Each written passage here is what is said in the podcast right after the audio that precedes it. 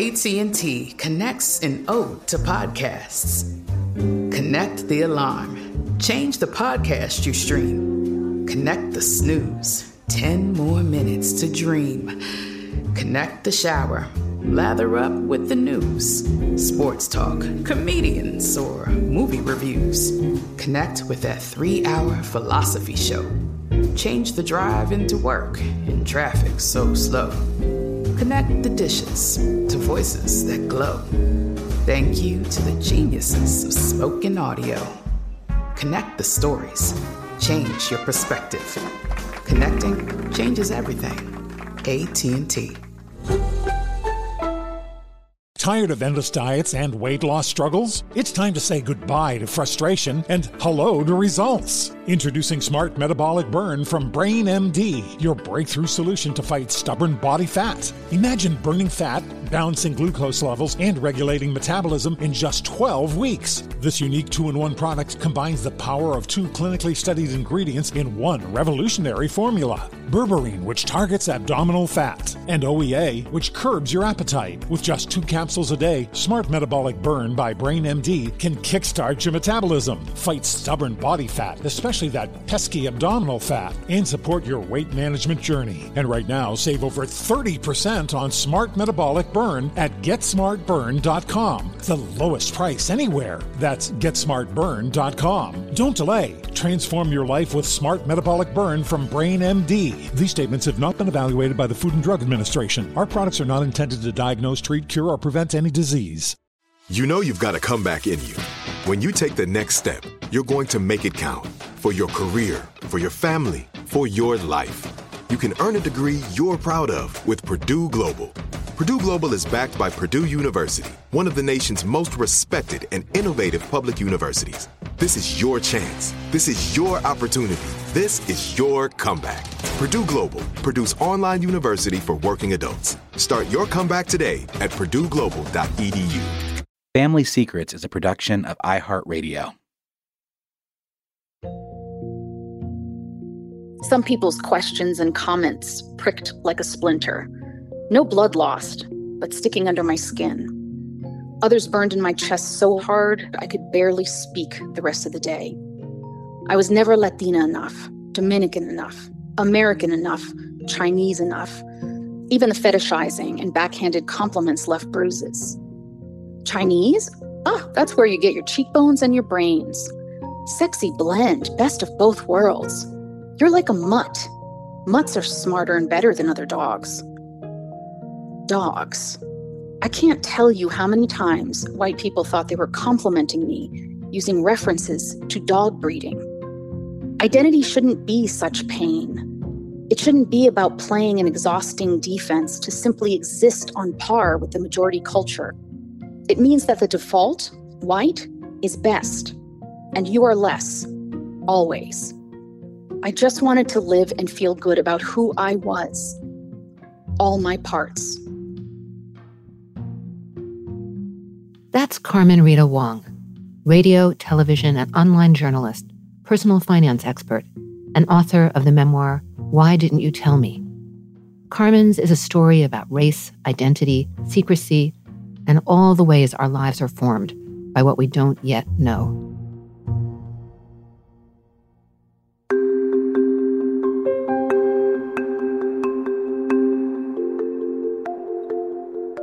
I'm Danny Shapiro, and this is Family Secrets the secrets that are kept from us, the secrets we keep from others, and the secrets we keep from ourselves.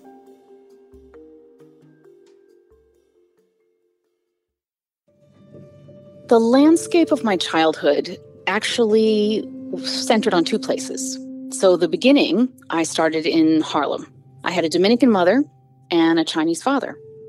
And that was the first landscape where I was surrounded by family, immigrants from the Dominican Republic, um, my cousins. We came in all shades that we come in uh, as Dominicans. And also my father at the time, Papi Wong, who was Chinese immigrant, and he would take us down to Chinatown all the time. So it was a, a very rich landscape to start in. Growing up with Papi, with this Chinese father who was essentially a Chinese gangster, which I didn't discover till decades later. Um, very slick hustler, businessman type, super charming. I joke I learned my hustle from him. He's he was so charming. He would take my brother and I all dressed up, especially on Sundays. And Sundays was the best day because my grandmother, my abuela, would dress us up in the finest clothes you could you could have at tiny ages, and a little fur chubby coat she made me from you know remnants from uh, she was a seamstress for Oscar de la Renta, and she made me these things to dress us up for Chinatown for Poppy because when he would show up in his big car a car in New York City, a big, you know, obnoxious car, sedan, bring us downtown. The restaurant that we would go to on a Sunday was very different from the Chinese restaurants we would go to during the week. Chinatown during the week, the visits were to the basement restaurants with the duck in the window, right? Which I loved, by the way, absolutely loved. But on the weekend, it was the very fancy, enormous restaurants that take up like a whole floor and they're filled with gold and red and actually have white tablecloths. And there was a dais where the most important people, the VIPs, got to sit up on the dais. And Poppy would take my brother and I, who we were just little brown children with black curly hair, um, who didn't look very much like him, you know, have us trailing behind him and take us up to to introduce us to the Don, basically his boss uh, of the gang and just kind of brag about us. And it was very cute, but it felt made us feel important. It made us feel valued, even though he was not a very good father, to be honest. We got the message from my grandmother, especially, really doting on us, and then Poppy Wong bringing us and parading us around that we had value.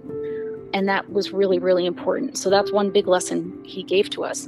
And then the second landscape was when my mother divorced Poppy and remarried an Anglo American gentleman who my stepfather moved us out of the city to New Hampshire, which in the late 70s and early 80s was could have been the moon. I might as well have landed on another planet compared to the first landscape of my life. It was more than suburban, rural, all white landscape that we were quite alien in. So it was your stepdad, Marty, who you eventually began to call dad, and your older brother, Alex? Yes. And your mother, uh, Lupe, and yourself? Mm-hmm. Yes. What was that like for you growing up in that landscape in which you and your mom and your brother just looked different from everybody around you? Growing up as a kid in New Hampshire, you know, around essentially people who it wasn't just about the color. It wasn't just the fact that it was whiteness and we were brown and you know basically light skinned black people were chinese as well. It was culture it was literally everything from the way my mother dressed me the way she dressed or done her hair or the food um, language we weren't allowed to speak spanish anymore at home or eat latin food or chinese food any kind of ethnicity at all was very much erased. It was the first place too. I mean, that was the internal process was you know, all the things that I had known were suddenly told that I wasn't allowed to be those things anymore. And there's that feeling too of being othered, which is something I had never experienced up until that point. Nor my mother, even though she was an immigrant, she came to a community in New York City where so many people were just like her all around the city. But in this place, there was nobody like us. So it was the first time we were othered. And it didn't come with good feelings. I didn't know it was bad or wrong or lesser than to be brown or ethnic or black or whatever else. And it was a hard lesson to learn that that's the way it is in some places. Hair to African American women is incredibly important it's it's a soul thing, right? It's a really about identity um, and pride. And my mother, you know, being of African descent, she had been straightening her hair for a long time, which was, you know, typical. Dominicans are known for how they straighten hair so well because the hair is so mixed. But in New Hampshire, you know, she really felt the pressure to erase any um, outward signs of her African ancestry. So her hair was straightened, it was put in a bun every day. And she was kind of chafing a couple years in, chafing at all the erasure. She started sneaking in Spanish music when Marty wasn't home. She found a market that actually sold things like yuca, cassava, and she would bring that home and boil it, or plantains. She'd go way out of her way to find some and do it when he wasn't there. And one day, we kids were at home, and she walked in the door. I had been left alone with the kids, which was totally normal um, for an 11 year old to be left with four babies, including newborn. She came home, and instead of her pulled tight back straight bun, she had a short auburn afro.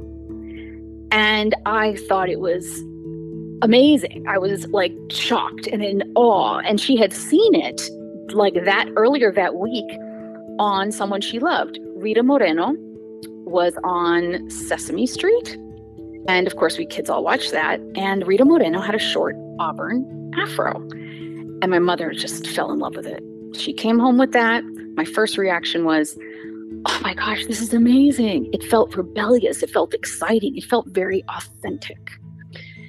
And then the second reaction was, oh no.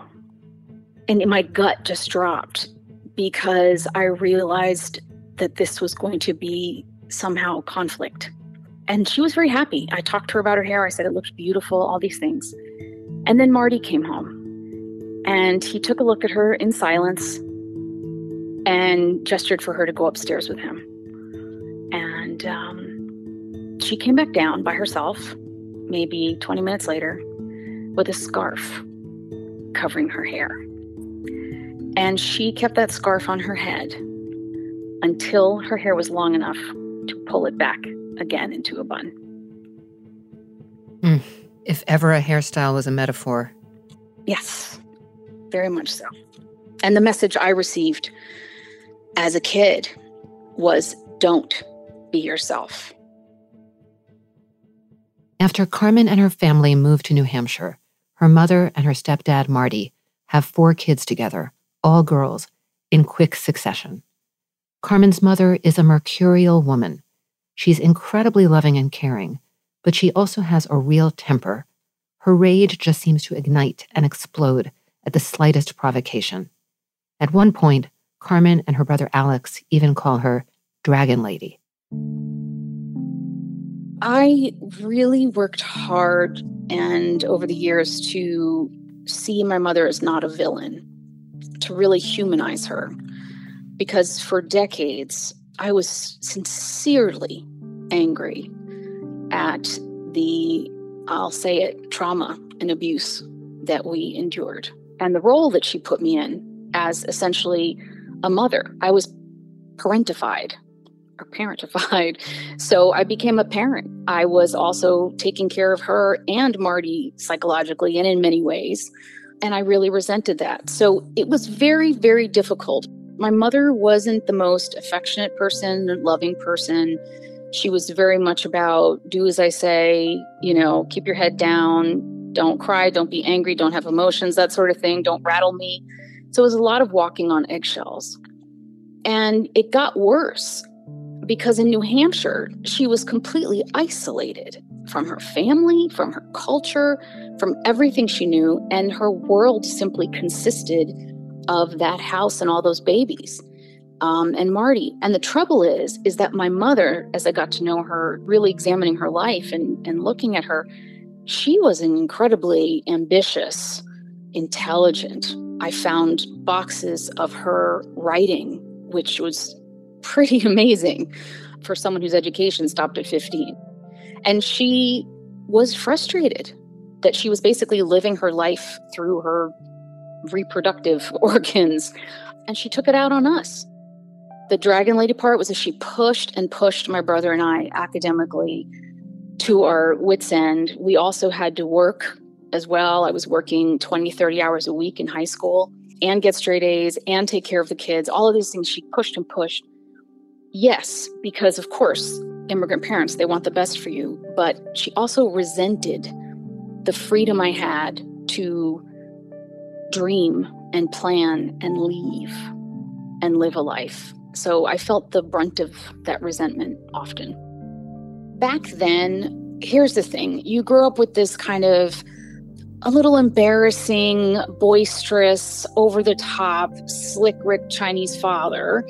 And then you go to New Hampshire where you have this graduate school educated, you know, Anglo father who exposes you to cars and chopping wood and stock market and all of these things that American culture says are the best things, right? So I had this contrast, and I also wanted to be part of this new family where he and my mother had my four little sisters. I didn't like feeling like I wasn't part of that. So I really tried to get close to Marty you know, his head was behind the Wall Street Journal, and I'd ask him about, you know, the stock, what's a stock, and what's this, and it all served me great professionally. But um, I always still felt on the outside. Moving to New Hampshire, we would drive back to New York at least four times a year. I say, I joke, I say it's like once a quarter. So, once a quarter, usually on holidays and long weekends, my mother would pile all of us babies. Marty would stay home during school breaks and pile us all in the van, the minivan, and go back down to the city to old apartment and stay with our, our grandparents. And that's where we would see Poppy again. And his thing was is he would show up, you know, take us, of course, again to Chinatown, but he would show up and he'd have like a wad, a roll of bills if we were lucky. It was a roll, which meant he was flush, you know, and he would take off bills and be like, you want one, you want two, you know and give us spending money, which would end up in my mother's pocket, but that's fine. Uh, he had to take care of us somehow. But he really showed us a whole nother world. And that kept up. And I'm telling you, Chinatown for us was essentially home for Poppy, even though he lived in other Chinatowns. Um, when I was an adult, he lived in the Chinatown by Sunset Park in, in Brooklyn. He really kept us close to that identity on purpose. There's a lot Carmen doesn't know or understand about Poppy. When Carmen is 16, her mother sits down on her bed one evening while she's studying. Her mother is holding a crumpled Kleenex in her hand. She's been crying. Carmen's stomach is in knots because she knows something big is coming.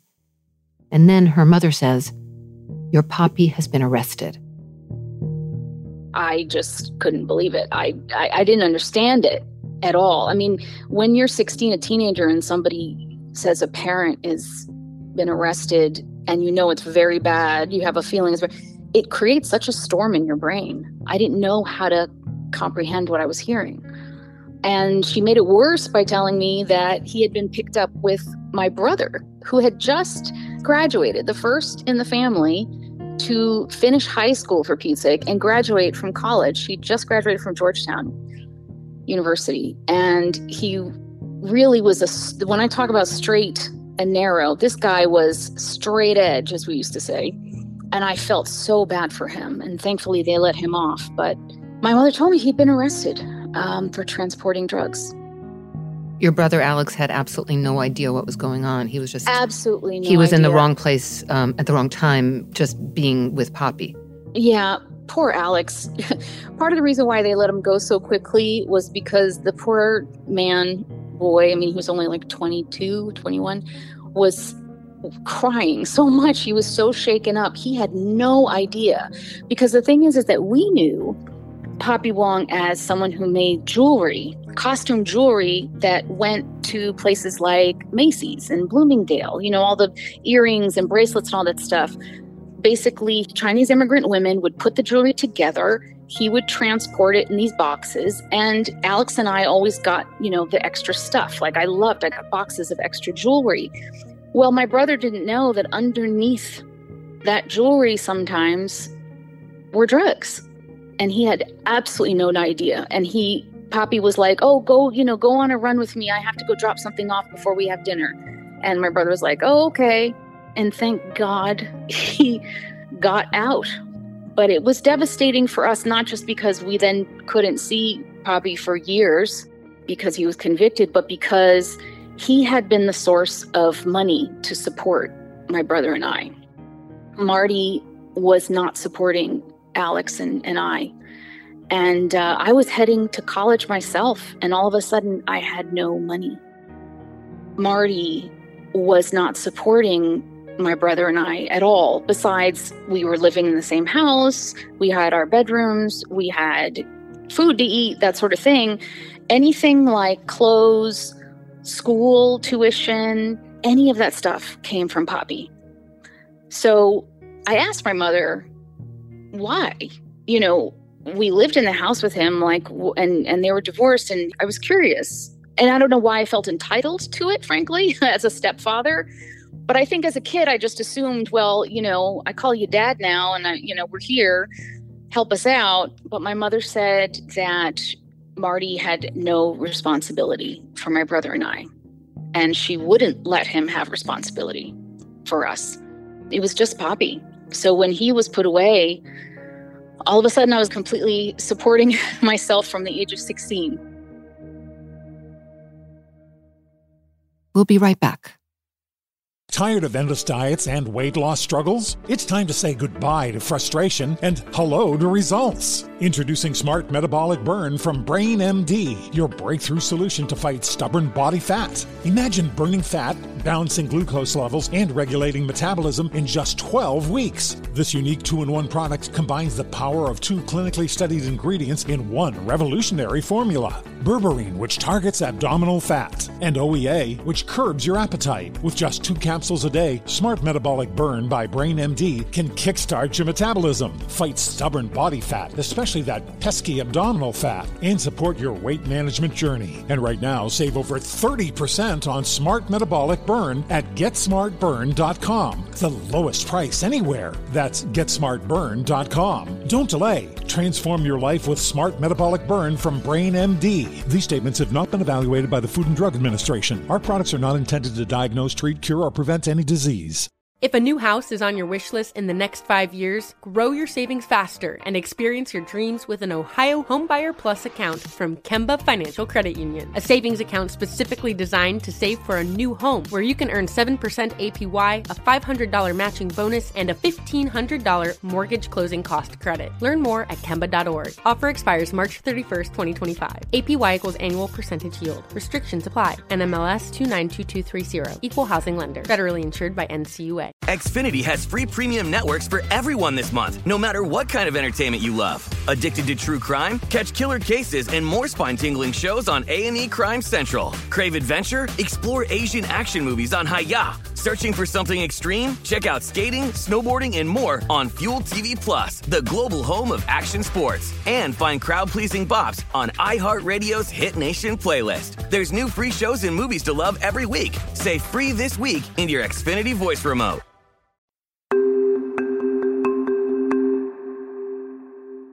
In a couple of years, Carmen goes off to college, and the situation with Marty becomes even more tenuous. He loses his job, doesn't find a new one for many years, and eventually he and Carmen's mother divorce. Things were getting really bad at home between my mother and Marty, and it was severely affecting my younger sisters. I really felt for them, and we would talk sometimes late at night on the phone and say, Oh my gosh, if we could only adopt them, take them out of the house and adopt them because the anger in that house was so toxic. My mother kind of went free on her own way and started traveling and being her own person and all that. And Marty kind of went downhill. We had been very close and um, it wasn't as good as I would have liked it to be. But we kept talking, of course. He was, you know, my stepdad, my dad, and my sister's dad. Poppy was incarcerated for quite a few years, um, at least until my 20s. He made it out to um, halfway house for a couple of years. And then by my early 20s, he was back in our life, and I was back to living in the city after college. And he was back to calling me up and saying he's going to take me to Chinatown. And he had oranges and frozen shrimp to give to me, and all these sort of things, wanting to connect so as I became an adult and I reconnected with Poppy uh, once he was free and working again, I was the only kid in the city. I was the only one in the family who came back. My brother moved out to the suburbs with his wife and, and daughter, and it was up to me to be, you know, the devoted child and take care of our father and all of that, even though Alex came back and, and hung out with us quite a bit. But so I got to know Poppy more and more. And I spent a lot of time also with him and my brother together, and all three of us.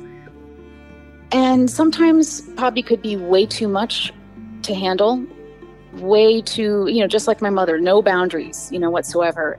And I just started to notice, or I started to look at him and look at my brother and not understand where I fit. I've always been super close to my brother, but he's always been more we call it Chino Latino, right? Is is when you're both Asian and Latino. So we were both Chino Latino and I used to joke that he was the Chino and I was the Latino, Latina, because I was much more Dominican and he was much more Chinese.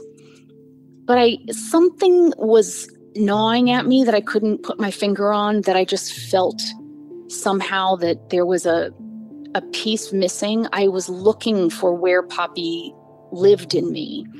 It wasn't that I was looking for being Chinese, the culture was there, the ethnicity was there. I'm talking about like the human being of Peter, which was what his name was, Peter Wong.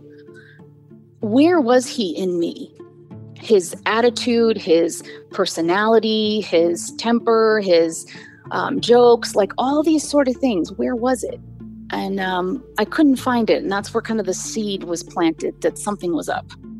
I was also going through my own turmoil of relationships and a divorce in my 20s and all these things happening. I had just been through a awful, devastating divorce or a starter marriage, as I call it, to a upwardly mobile Latino gentleman. We we matched on that upwardly mobile thing, and unfortunately, that was all we had in common. But I was heartbroken, but I was on my own. I had my own apartment in Washington Heights. I was going to graduate school at Columbia University Teachers College, which is something I'd always dreamed of.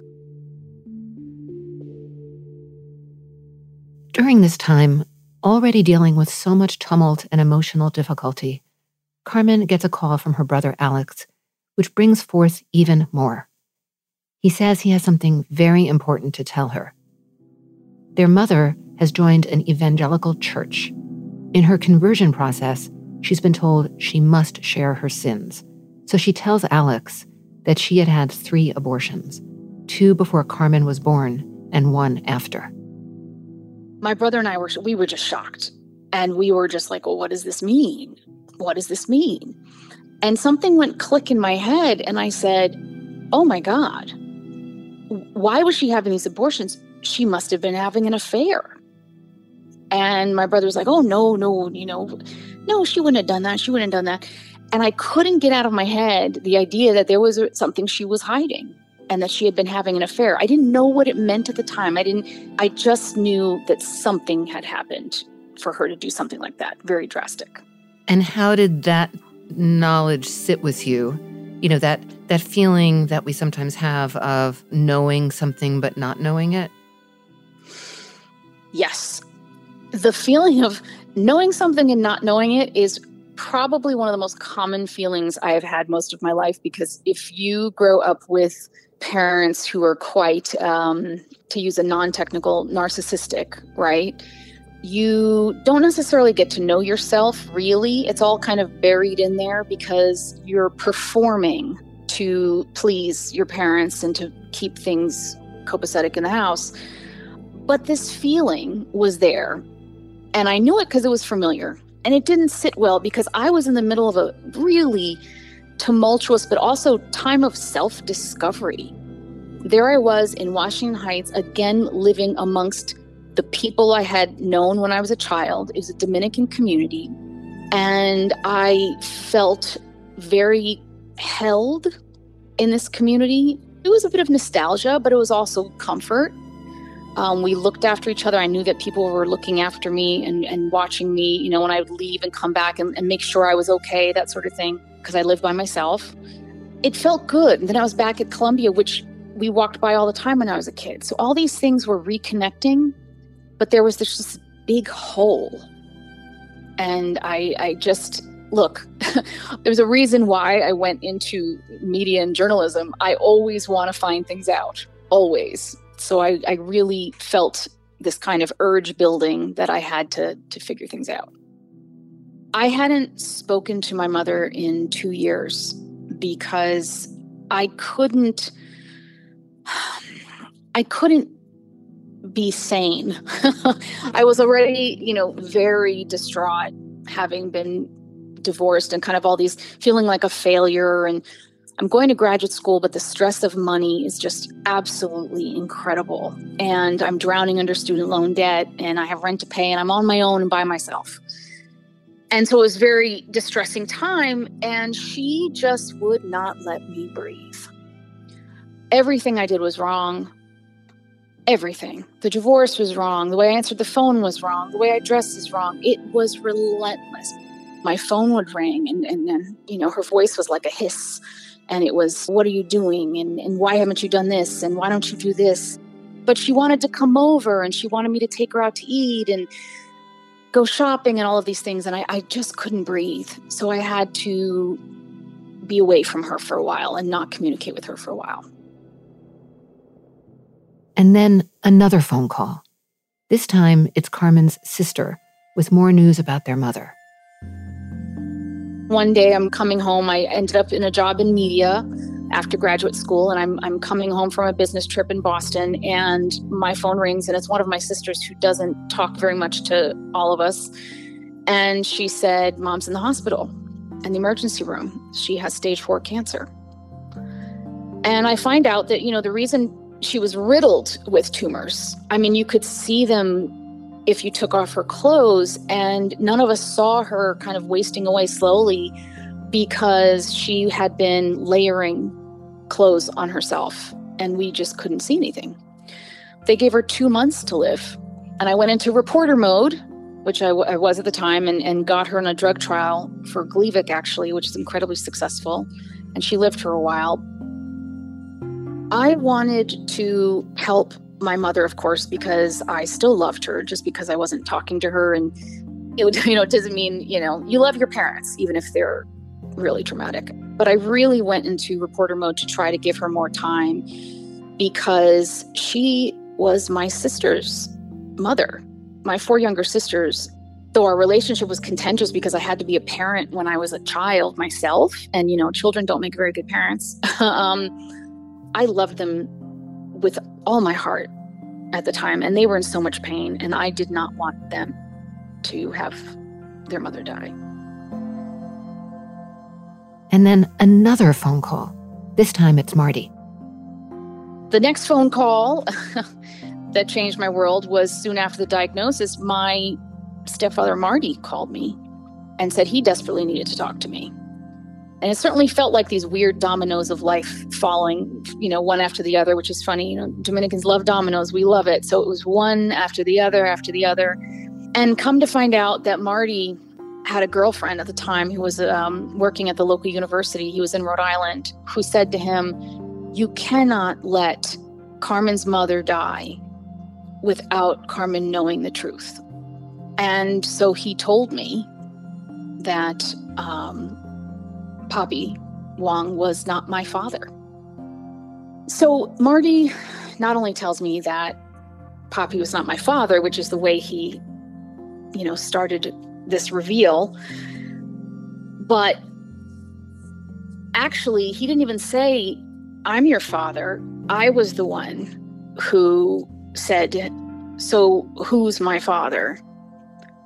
And I was already crying. I was crying, like really just bawling instantly at the news. And he just nodded his head. He couldn't say it. He just nodded his head. And I said, It's you. It's been you this whole time. I tell you, there is no pain like that. It is just such a very specific pain to be lied to in that way, especially when I lived under the same roof as this man from the time I was five years old. Yeah. Well, and it reshuffles and changes all of the relationships um, instantly. Um, he was your father, not your stepfather. The daughters that he had with your mother are your sisters, not your half sisters. This means that Alex is your half brother, not your full brother. but more than anything, the, the knowledge that they held, both your mother and Marty, and didn't feel that you had a right to know or a need to know.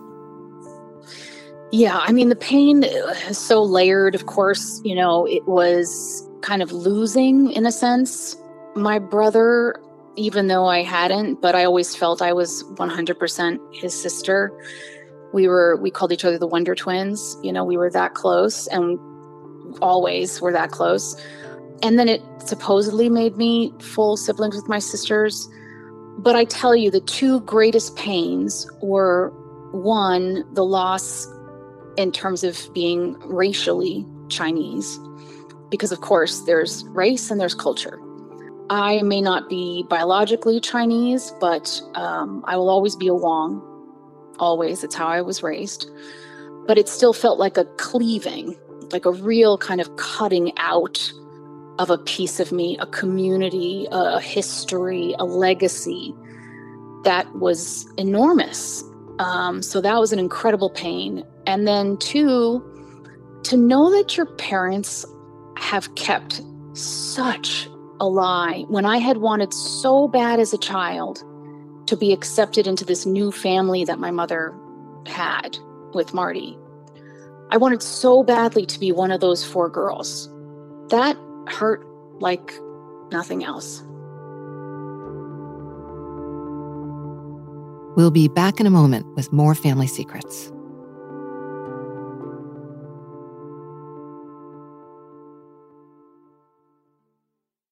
Tired of endless diets and weight loss struggles? It's time to say goodbye to frustration and hello to results. Introducing Smart Metabolic Burn from BrainMD, your breakthrough solution to fight stubborn body fat. Imagine burning fat, balancing glucose levels, and regulating metabolism in just 12 weeks. This unique two in one product combines the power of two clinically studied ingredients in one revolutionary formula berberine, which targets abdominal fat, and OEA, which curbs your appetite. With just two capsules a day, Smart Metabolic Burn by BrainMD can kickstart your metabolism, fight stubborn body fat, especially that pesky abdominal fat, and support your weight management journey. Right now, save over 30% on Smart Metabolic Burn at GetSmartBurn.com. The lowest price anywhere. That's GetSmartBurn.com. Don't delay. Transform your life with Smart Metabolic Burn from BrainMD. These statements have not been evaluated by the Food and Drug Administration. Our products are not intended to diagnose, treat, cure, or prevent any disease. If a new house is on your wish list in the next five years, grow your savings faster and experience your dreams with an Ohio Homebuyer Plus account from Kemba Financial Credit Union. A savings account specifically designed to save for a new home where you can earn 7% APY, a $500 matching bonus, and a $1,500 mortgage closing cost credit. Learn more at Kemba.org. Offer expires March 31st, 2025. APY equals annual percentage yield. Restrictions apply. NMLS 292230. Equal housing lender. Federally insured by NCUA. Xfinity has free premium networks for everyone this month, no matter what kind of entertainment you love. Addicted to true crime? Catch killer cases and more spine-tingling shows on A&E Crime Central. Crave adventure? Explore Asian action movies on Hi-YAH. Searching for something extreme? Check out skating, snowboarding, and more on Fuel TV Plus, the global home of action sports. And find crowd-pleasing bops on iHeartRadio's Hit Nation playlist. There's new free shows and movies to love every week. Say free this week in your Xfinity voice remote.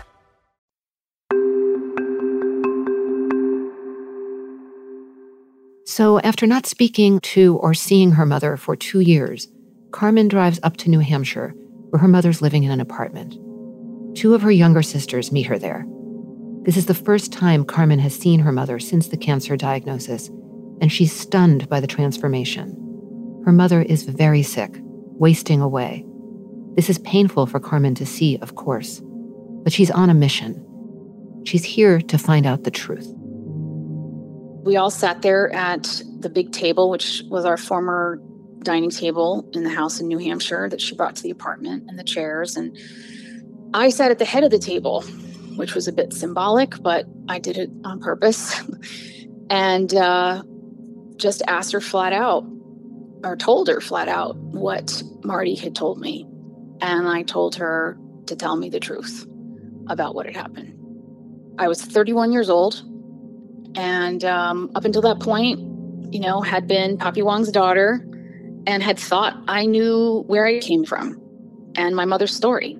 And uh, she, of course, burst out crying and was very angry, very angry, which was a normal response, by the way, from my mother for things that she didn't have control over. It was anger.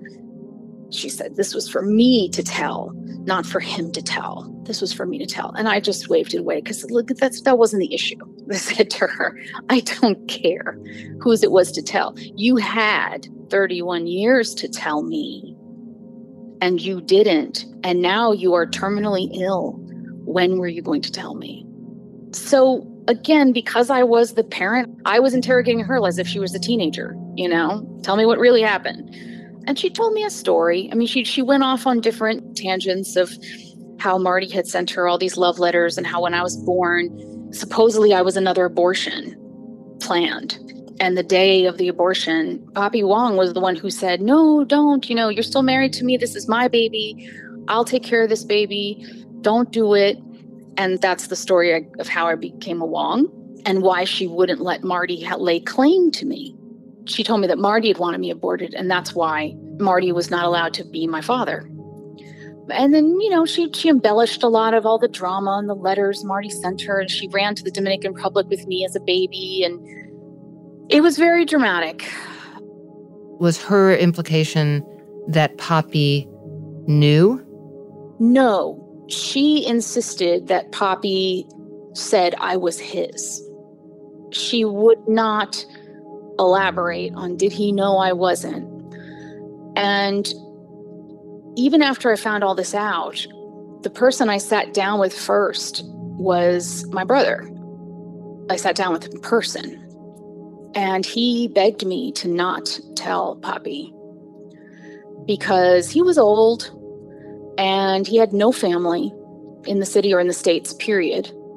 And we were it. He and I were it.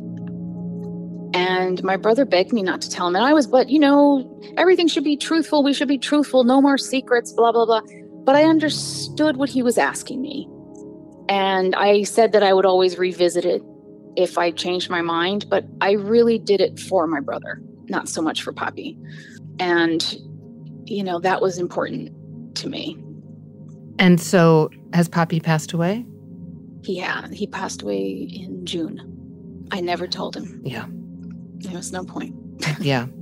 It's so interesting the way that in the annals of secrecy and the different kinds of secrets, when we discover a secret and then we're asked to keep a secret about that secret. Mm. And that's what I didn't want to do. I didn't want to keep a secret about a secret. But I really thought about why would I be telling him? And that's what my brother, you know, wanted me to think about. And like, what would it do? For what purpose? And the difference between the secret about me is I said to my mother, you know, when I confronted her about this, I said, the minute I was born, your secret became a human being, a person, a full person. It became mine. I owned it because I was literally it because she kept saying it was hers. It was hers to say, it was hers to keep. I said, No, the minute I was born, it became mine because it was my truth. I was a person, not a thing, or not something that you did. You had sex. That's something you did. You got pregnant. That's the secret. That's yours. But a person, a human being, it's theirs. Lupe lives longer than the doctors had anticipated, but eventually the cancer takes hold and she passes away. In the aftermath, Carmen must reckon with her mother's death and the recent discoveries about her paternity while continuing to live her life. She gets married again. She becomes a mother. Her career has taken off, and she has her own television show.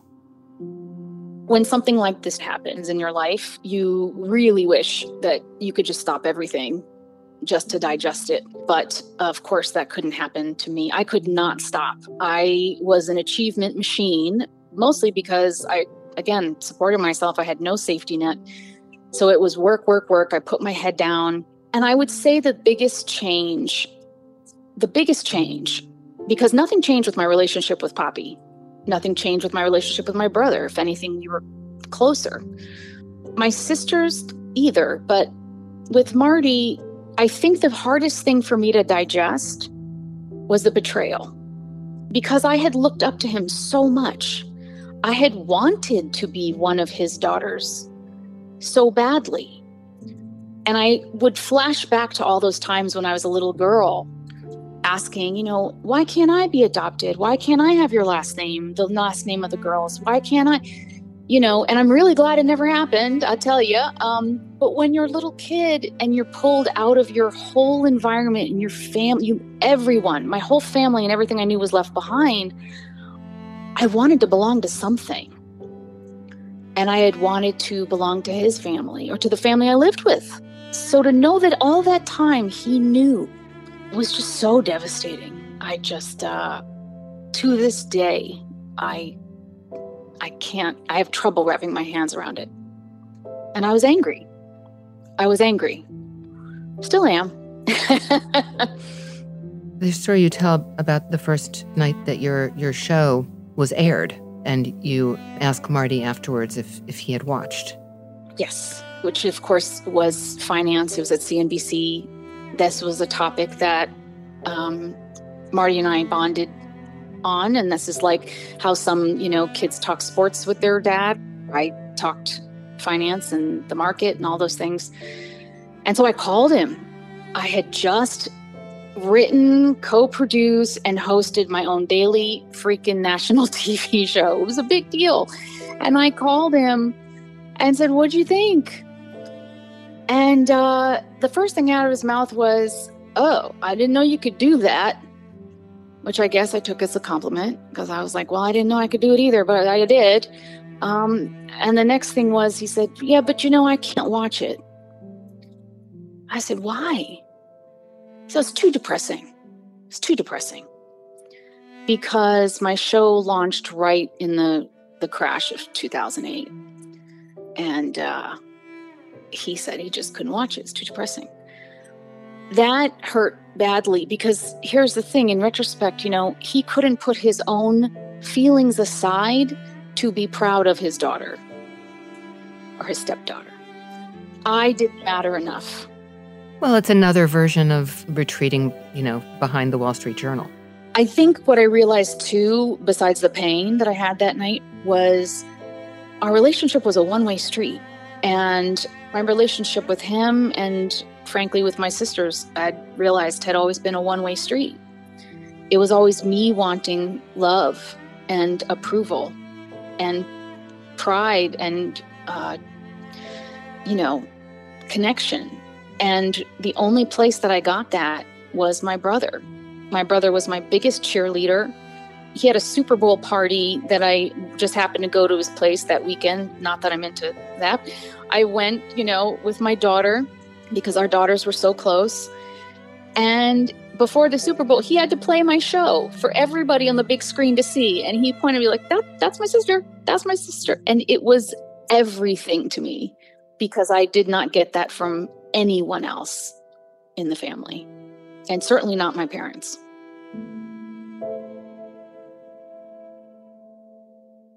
Flash forward to just two years ago.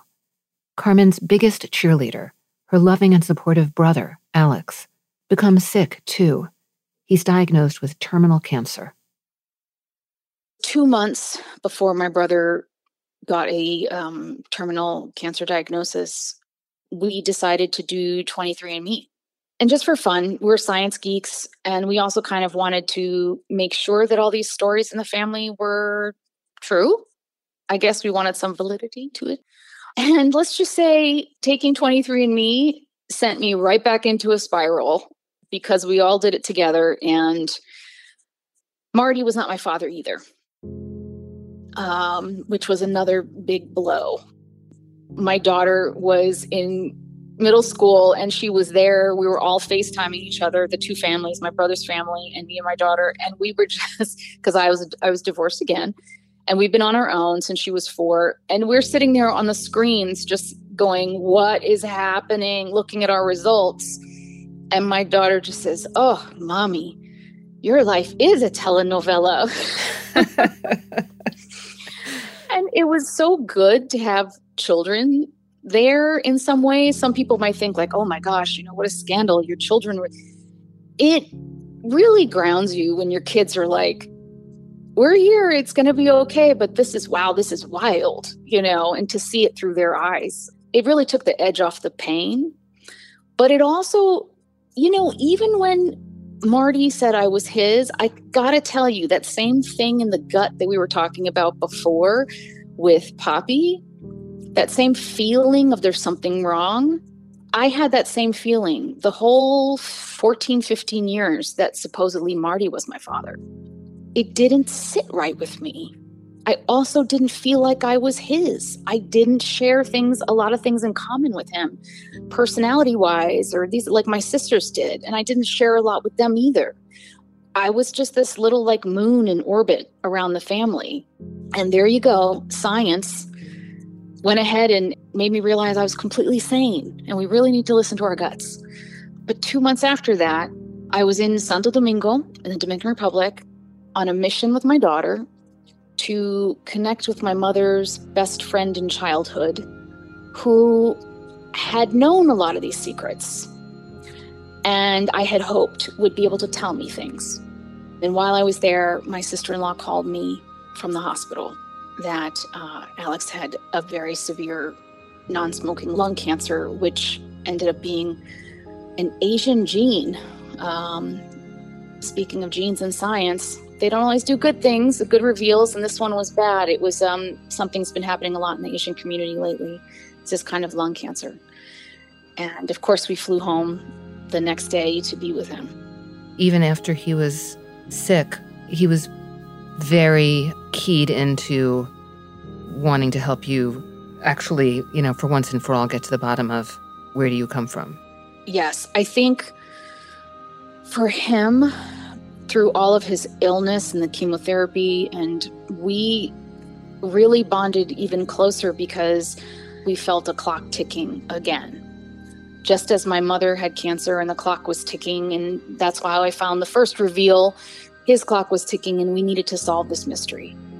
So we dug into old files. He contacted cousins you know, he was bald from chemo and, and weak, but we flew down with our daughters to Miami to see his godmother, who was friends with our mother when she was that age, to see if we could find any answers, which we didn't, but it was a wonderful trip reconnecting with family.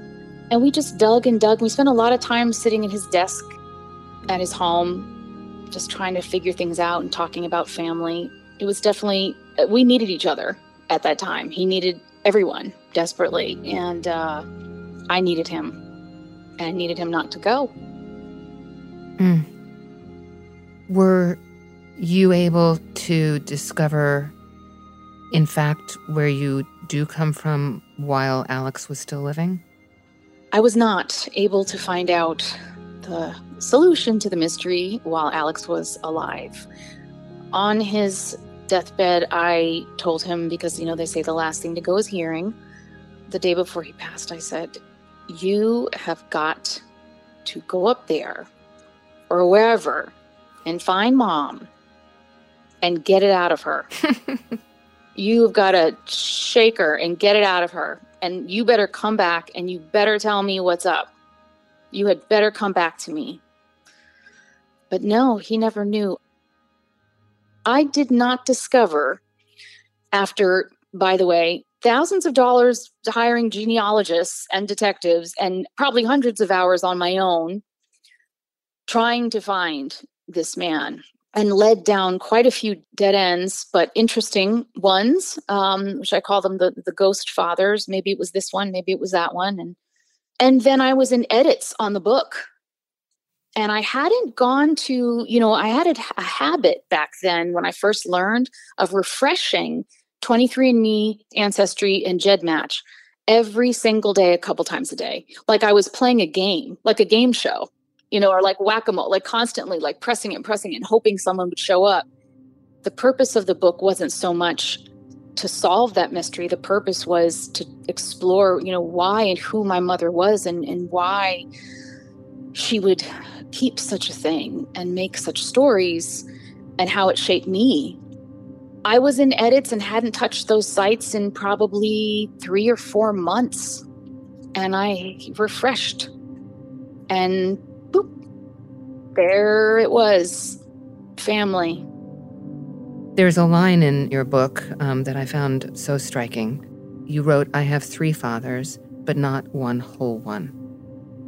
And that, to me, captures so much of what a discovery, or in your case, a series of discoveries like this one, actually do, which is that there's a complete picture at long last, but there isn't one whole human being who you come from because you really come from from three, not one.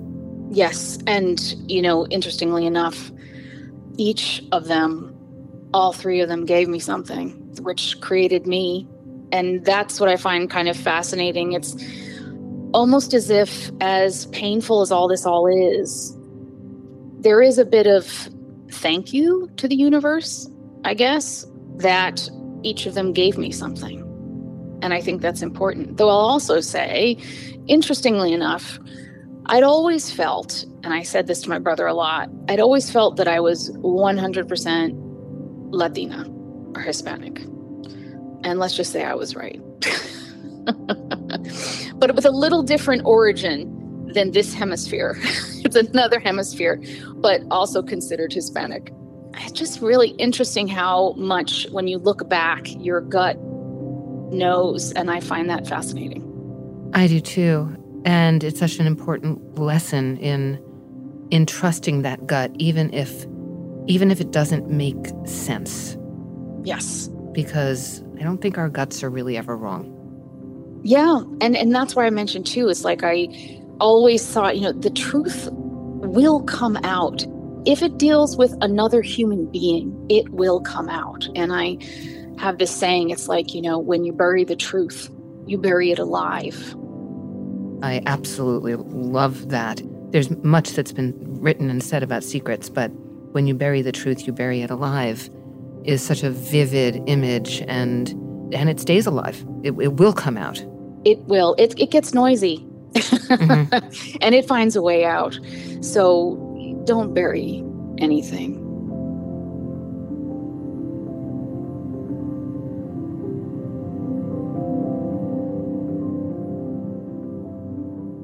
Family Secrets is a production of iHeartRadio. Molly Zacher is the story editor and Dylan Fagan is the executive producer. If you have a family secret you'd like to share, please leave us a voicemail and your story could appear on an upcoming episode. Our number is 1 888 Secret Zero. That's the number zero.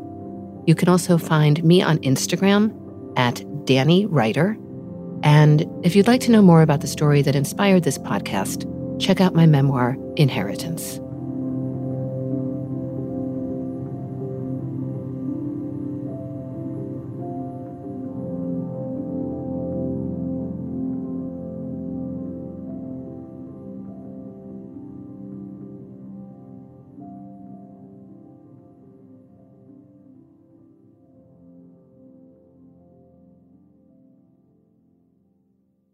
For more podcasts from iHeartRadio, visit the iHeartRadio app, Apple Podcasts, or wherever you listen to your favorite shows.